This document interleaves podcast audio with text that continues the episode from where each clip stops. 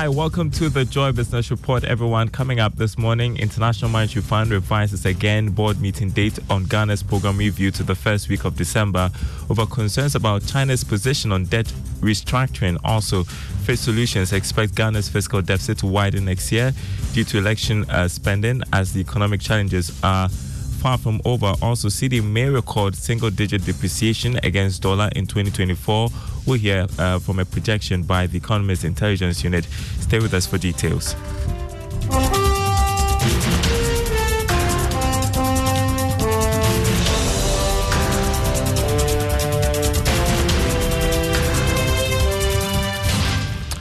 My name is Daryl Kwab. Thanks for being with us. Hello to our friends listening from Koforidua on KTU Radio. First up, the International Monetary Fund has once again revised the date for the board meeting on the review of Ghana's program and the disbursement of the second tranche of bailout package to the first week of December. This is what Joy Business has picked up from persons with knowledge of Ghana's program with the fund.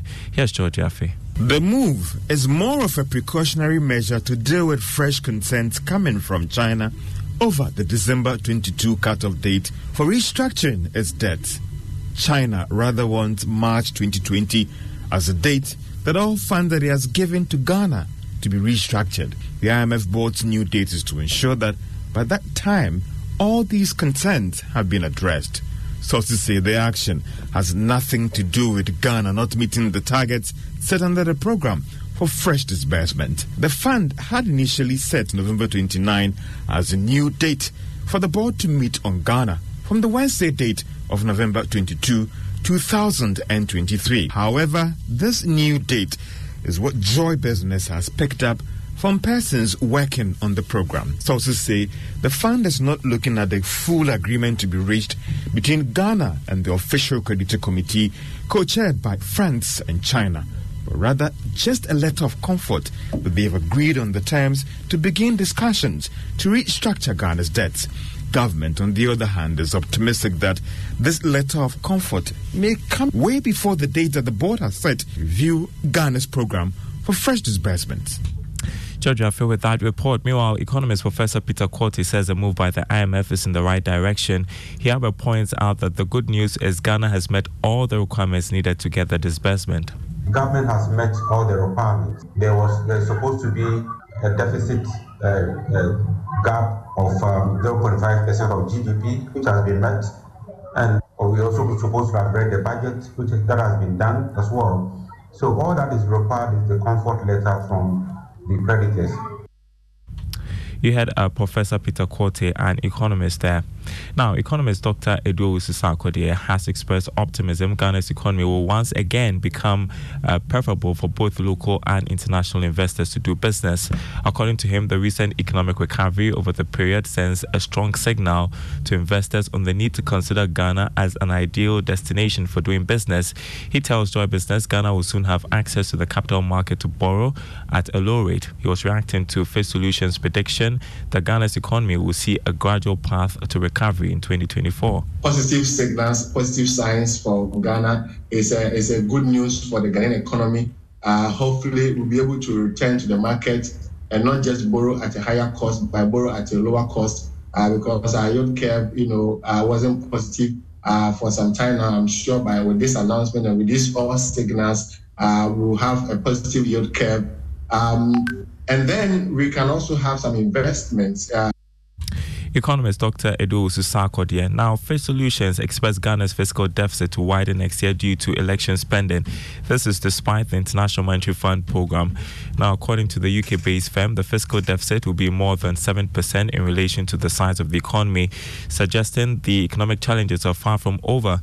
Government in the 2024 budget projected a deficit of 5.9% of gross domestic product, about 61.9 billion cedis. Now, Fitch Solutions says most of the deficit deficit will be financed by increased domestic borrowing, thus crowding out lending to the private sector and posing risks to macroeconomic and banking sector stability. Here's Austin Gard, a uh, country risk analyst, Sub Saharan Africa at Fitch Solutions. So we expect that governments across the region will continue to run wide budget deficits in 2024, and that's despite concerted efforts at fiscal consolidation.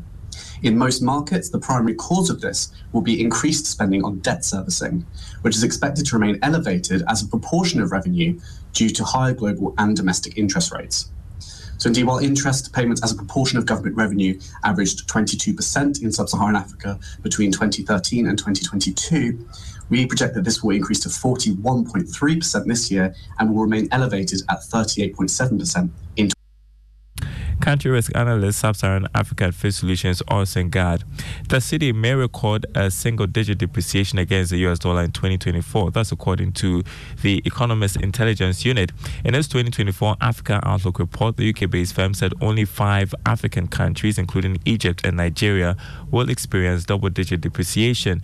It, however, said the Central and West African countries that make up the CFA franc zone will uh, experience currency appreciation in 2024. Now, meanwhile, the cedi lost about 0.41% in value to the dollar last week, taking its year to date loss to 12%. Demand by corporates and importers ahead of the Christmas festivity is still high. Let's take you to the currency market this morning and uh, check out the latest form there. So, on the retail market, the US dollar going for 12 cedis, 18 pesewas, the pound going for 14 cedis, 95 pesewas, and the euro trading at 12 cedis, 98 pesewas.